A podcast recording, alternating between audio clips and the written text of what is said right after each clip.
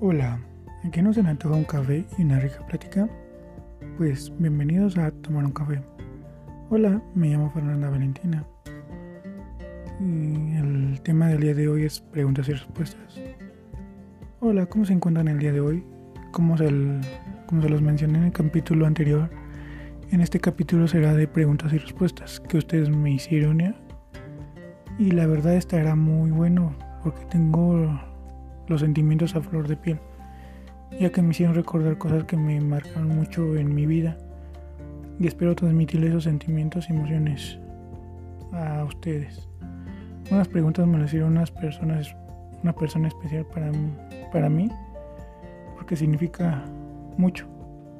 A pesar de que hubo algún malentendido en el pasado que hizo que nos alejáramos, nuestra amistad volvió a renacer y hoy en día somos buenas amigas. Y ella vio lo que fue parte de mi historia con, con mi ex. Así que pues en un momento sabrán quién, quién es. Y en un futuro tengo planeado hacer un capítulo, capítulo con ella de preguntas y respuestas. O un famoso tag, tag de las mejores amigas. Ya sabrán quién es porque en capítulos anteriores ya la mencioné y así que si no no la han escuchado, pues vayan a, vayan a escucharlo. Así que comenzamos con el tema de, de hoy. Y aquí está la primera pregunta que me pidió una seguidora que fuera anónima. Y la pregunta es, ¿cuándo fue que te diste cuenta que ya era hora de salir de, a la luz o del closet? Y mi respuesta es, y todo esto es base con, sinceramente, y con el corazón en la mano. Y mi respuesta fue pues fue una sensación o emoción que ya había experimentado muchos años atrás. Algo así como cuando quieres algo que, que sabes que no lo puedes tener en ese momento, pero si juntas dinero lo puedes conseguir, o como cuando te gusta una persona y quieres ah, hablarle, pero sabes que no te, te hará caso porque no, no eres de su interés pero buscas la forma de llamar su atención. Entonces para mí fue conectar con mis emociones, tanto negativas como positivas. Las negativas fueron que me sentía mal conmigo misma físicamente. No me gustaba verme en el espejo, no me gustaba ver mi cuerpo desnuda. No me gustaba tomar fotos, me sentía insegura como chico. No me gusta que me traten como chico y mucho menos que me llamen por el nombre de chico. Y las positivas fue, pues me gusta mucho maquillarme, me gusta mucho vestirme y verme como chica. Me gusta mucho verme femenina ante el espejo. Me da mucha euforia ser Fernanda. Que me traten como chica con delicadeza, que me llamen por Fernanda o derivados de pronombres femeninos. Y pues me di cuenta que cuando, cuando más de la mitad de, de, mi día, de mi día a día soy Fernanda, Así que ya no podía seguir escondida como Fernanda, ya que es como una bolsita de plástico, como cuando le metes piedras y le sigues metiendo muchas piedras. Una vez que ya cabe, que no caben, caben, pero aún así le seguimos metiendo. Pues llegará un momento en el que se reventará la bolsita y pues así se, pues así me pasó a mí me escondí tanto a Fernanda que llegó un día en, el que ella ya, ya, no, ya no pudo más y salí a la luz. esa es mi respuesta.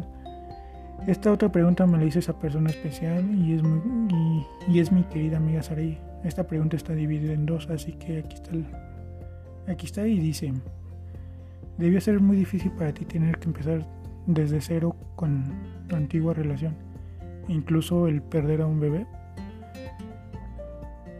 La verdad esta pregunta me movió mucho.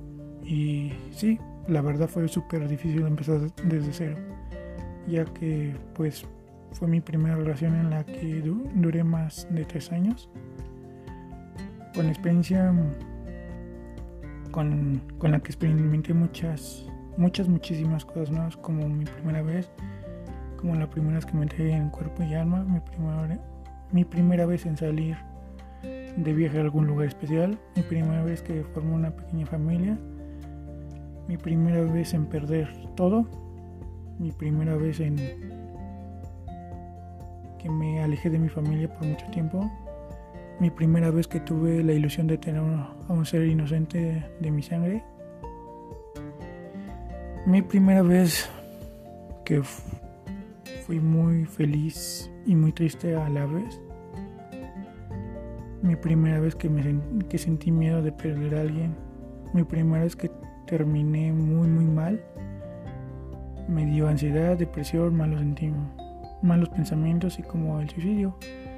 Perder todo sabiendo que creía que, que tenía algo bonito formado y construido y que de un rato a otro se se derrumbó y que las promesas después de una ruptura amorosa no tienen el mismo valor como lo tienen cuando inicias una relación y que uno por más enamorado enamorado que estés y hagas promesas y las puedas cumplir la otra persona al final del día ya no le importa como ya no le importa como a ti amigos la verdad no les voy a mentir y a decirles que después de que terminamos todo fue color de rosa para mí. No, al contrario, mi mundo se derrumbó dentro de mí, me terminé odiando por por no hacer muchas cosas, lo cual hice más de la cuenta, pero mi dolor, mi coraje y mi odio por mí misma me tenía cegada de toda la verdad. Sí, fue muy difícil vivir así conmigo misma por cinco meses no me sentía bien, trabajaba sin ánimos, hacía mis cosas por automático, literal no tenía sentido nada. Quise curar esas heridas saliendo con, con otras chicas, pero no me llenaban ese hueco que sentía y, sentía que solo jugaba con, con ellas, así que solo les pedía tiempo y quedamos, quedábamos como amigas hasta que tomé la decisión de salir adelante y ya no sentirme mal conmigo misma y pues busqué ayuda psicológica.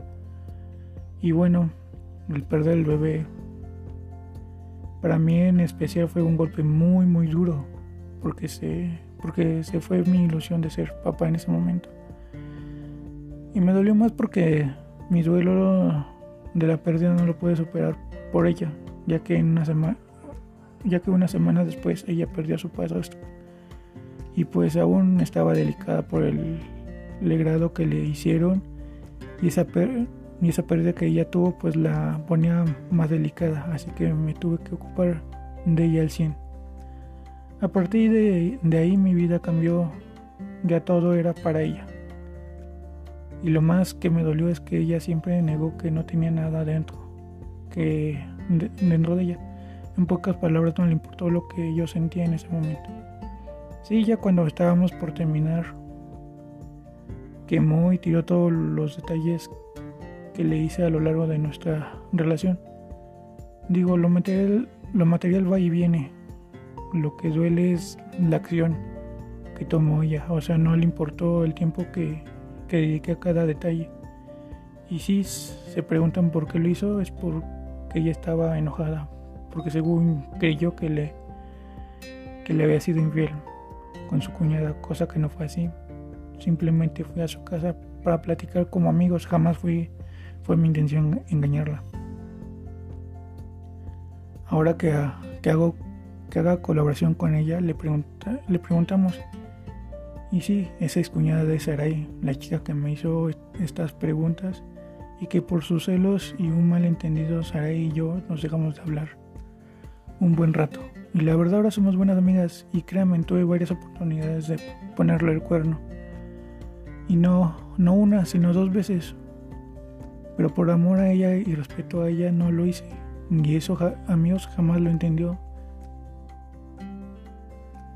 Jamás lo entendió y, y sinceramente a estas alturas de, de la vida ya, ya no me interesa aclarar nada. Si ya tienes que pensar de mí, pues adelante. Ya lo que sentía por ella murió, murió muy lentamente. Y más porque me enteré que ella sí me puso el cuerno antes de terminar la relación. Y que, mi que hoy en día es su pareja. Del momento. Cuando supe que tenía pareja después de que terminamos me derrumbé más. y le rogué de una y mil formas para que me diera una oportunidad. Sí, la verdad estaba muy mal. Mi autoestima estaba en el suelo. Le lloré, le supliqué. Sí, ahora que lo leo, que lo leo y lo escribo me da risa. Lo mal que estaba en ese momento. Y sí, en este año por fin pude cerrar ese ciclo amoroso. Fue muy doloroso porque fue porque se fue todo el cariño que sentía por ella. Pero también fue liberador porque ya no sentía esa pesadez de sentir algo por ella. E intentamos ser amigas y digo intentamos porque solo para sacar la plática le pregunté sobre maquillaje.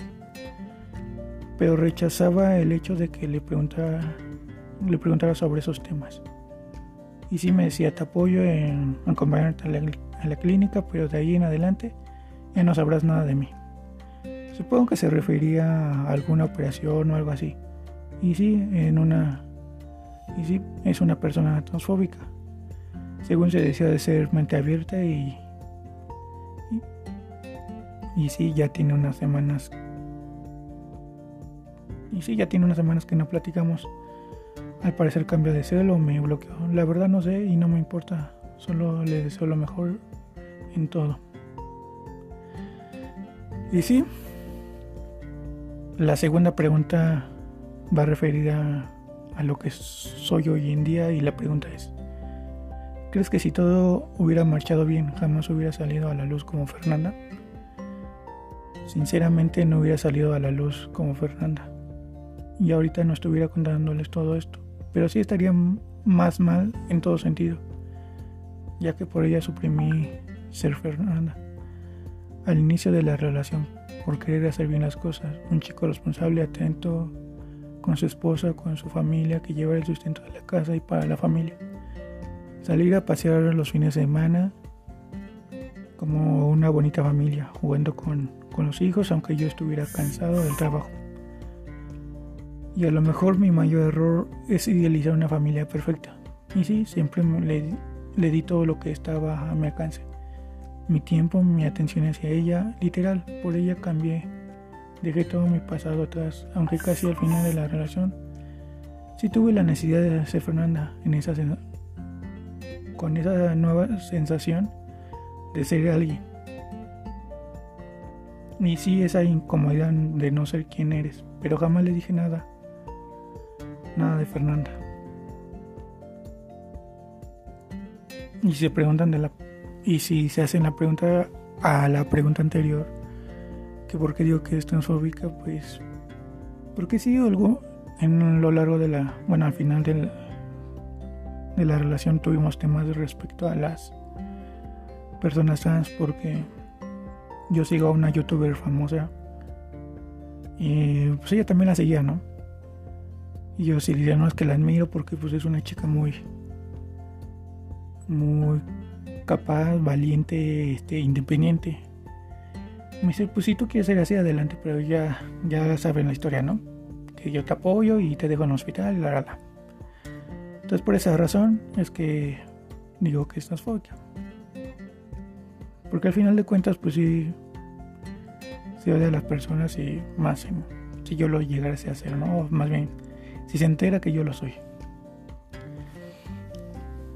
Bueno, la siguiente pregunta es, ahora que te has enfocado en lo que tú quieres y no, y no lo que los demás quieren y esperan de ti como te esperan de ti, ¿cómo te sientes por eso ya que has lo y perdón, cómo te sientes por eso que ya has logrado? Bueno, el enfocarme en mí me llena de alegría, pero no solo es eso. Pero no solo es en estos seis meses con Fernanda, sino ha sido dos años que vengo conectando conmigo misma. Sí, el trabajo con mi psicóloga me ayudó, me a reconocer cada emoción que, que de mí salía. Enojo, tristeza, alegría, furia, depresión, ansiedad, felicidad, pero también a controlar mis pensamientos negativos, como por ejemplo el famoso que dirán de mí y si no les gusta lo que hago y si lo, y si lo hago mal, que dirán también el suicidio. Por eso me... Todo eso me ayudó a controlarlo. Sí, me fue muy difícil ya que es algo que venía cargando desde mi infancia. Mi autoestima también la vengo cargando desde mi infancia. Siempre me sentí fea, que yo siempre tuve la culpa de las desgracias que suceden en mi familia, en mis relaciones. Siempre fue una niña muy atenta, servicial. Y eso sentía que, era lo que esperaban de, de mí todos, a mi alrededor. Y lo que esperaba de mí es que tuviera una familia. Y, los que, y lo que esperaban de mí es que tuviera una familia, un excelente trabajo que, destacara sobre los demás. Y sí, lo que, y sí lo quiero, pero no como chico, sino que ahora lo haré como chica. Como chica. Y sí, me frustré al ver que no pude lograr nada de lo que esperaban, de lo que esperaban de mí. Sí, eso pasó antes de que iniciara terapia psicológica. Pero lo que he logrado en dos años es muchísimo. Aprendí a conectar conmigo emocionalmente y físicamente, a controlar mis emociones positivas y negativas, a tener metas a largo plazo, mediano plazo y corto plazo, a ser Fernanda y conectar con ella y ser feliz al, a mi ritmo. No les mentiré, no todo es color de rosa, seis días en los que todo es oscuro y lo que lo que he trabajado en dos años se derrumba en un segundo. Pero pues solo es, un es momentáneo, esa oscuridad, porque salgo a controlar todas las emociones negativas. Y más que nada tengo mi plan de acción. Si llegase a tener un bajón emocional y es ponerme, y es ponerme activa. Buscar alguna actividad física o mental que me distraiga de esas emociones y así es día a día. La verdad me da mucho gusto ver todo lo que he logrado emocionalmente en dos años. Y la verdad, y la verdad nada ni nadie me detendrá para ser feliz y ser Fernanda al 100. Así que amigos, tendrán a, a Fernanda por un buen rato. La siguiente pregunta es algo compleja y me hizo que me hizo una seguidora de Instagram, solo que me pidió que no dijera su nombre por privacidad. Y la pregunta es, ¿qué le dirías a tus seres queridos que te da miedo decir? Pues es buena esta pregunta porque en realidad hay muchas cosas que me dan miedo decir. Por ejemplo, el miedo a morir y no, decir no decirles a mis seres queridos cuánto los quiero. O dejar todo inconcluso, inconcluso, como morir enojada con alguien. Pero también el sufrir violencia de género, secuestro, etc. Pero el miedo que tengo y que algunos se los he dicho es a los juegos mecánicos. Sí sonará chistoso o cómico, pero así es. Eso es lo que me da miedo hasta ahorita. Otra pregunta que me hizo mi querida amiga Sari es la siguiente. Cuando te da un bajón de ánimos y tienes pensamientos negativos, ¿qué te ayuda a afrontarlos? Bueno, me empiezo a sentir sin ganas de nada, como si fuera algo bipolar, si llego, sin llegarlo a ser. Si estoy feliz y de repente me pongo triste. O, y cuando me dan pensamientos negativos, pues hago, pues me hago creer que soy lo peor, que no sirvo para nada y así. Sí, amigo, amigos, tengo ayuda psicológica y afortunadamente todo eso es momentáneo, como si fuera un flash. Sí, me costó mucho aprender de mí misma, observar cada emoción de mí y cada acción. Y sí, es difícil porque vivimos en un mundo donde todo es se mueve muy rápido. Y la verdad nadie se detiene a pensar en sí mismo o a, o a observarse un momento. Y lo hacemos hasta que nos pasa algo, sí como enfermarnos o, algún accidente, donde no podemos, donde no te puedas mover mucho. Solo así vemos por nosotros mismos y, así era yo. Mi vida circulaba a mil por hora. No tenía tiempo de pensar en mí. Solo pensaba en mi trabajo, mi familia, pareja y los demás. Sí había, sí había diversión, pero no lo, no lo haces por pensar en ti, sino que es algo automático. Sí te hace sentir bien, pero no lo haces a conciencia. Y pues mi plan de ayuda, que así lo llamé, para esos casos es detenerme un momento y no pongo tiempo y no, no, no pongo tiempo por el que porque el tiempo es relativo ya que te puedo decir que me tengo por 5 minutos y todo vuelve a la normalidad. O te puedo decir que solo me detengo 5 segundos y ya como nuevo. No. Solo me detengo por un momento, respiro profundo, detengo la respiración y exhalo. Observo que me puso así y me hago la idea que, que mi meta es, es mejor es mejor que me está que es mejor que lo que me está deteniendo. Respiro, pienso pienso eres fuerte. Tienes sabiduría y conocimiento para salir de esto. Y ya que me haya calmado de este episodio, continúo con mi actividad, pensando en cosas que quiero hacer en este momento o para después.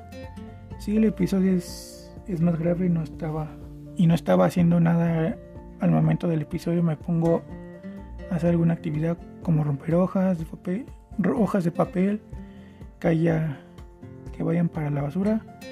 Me pongo a leer, me pongo a escribir lo que sea.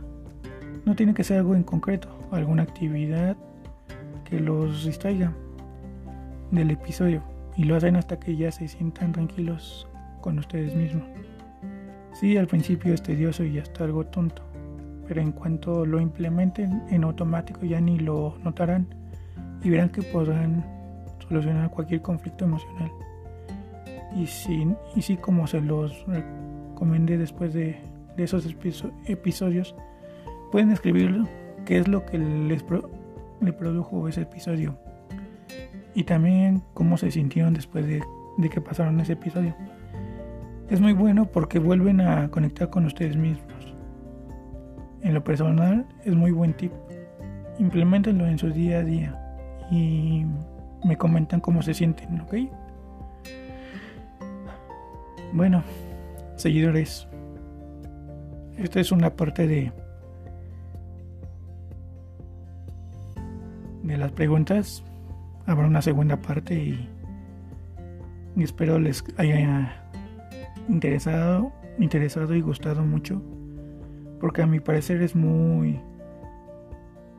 Me ayudó muchísimo a desahogar muchísimas cosas que aún tengo. Que no les he contado en anteriores capítulos, pero esta vez se los conté con toda la verdad, con toda la sinceridad. ¿Por qué? Porque los estimo mucho, los quiero mucho a esas personas que me hicieron esas preguntas, la verdad, muchísimas gracias. Me dieron un poco de material para ustedes. Y como se los dije en el siguiente material, en el siguiente capítulo continuarán las preguntas, ya que pues son algo largas y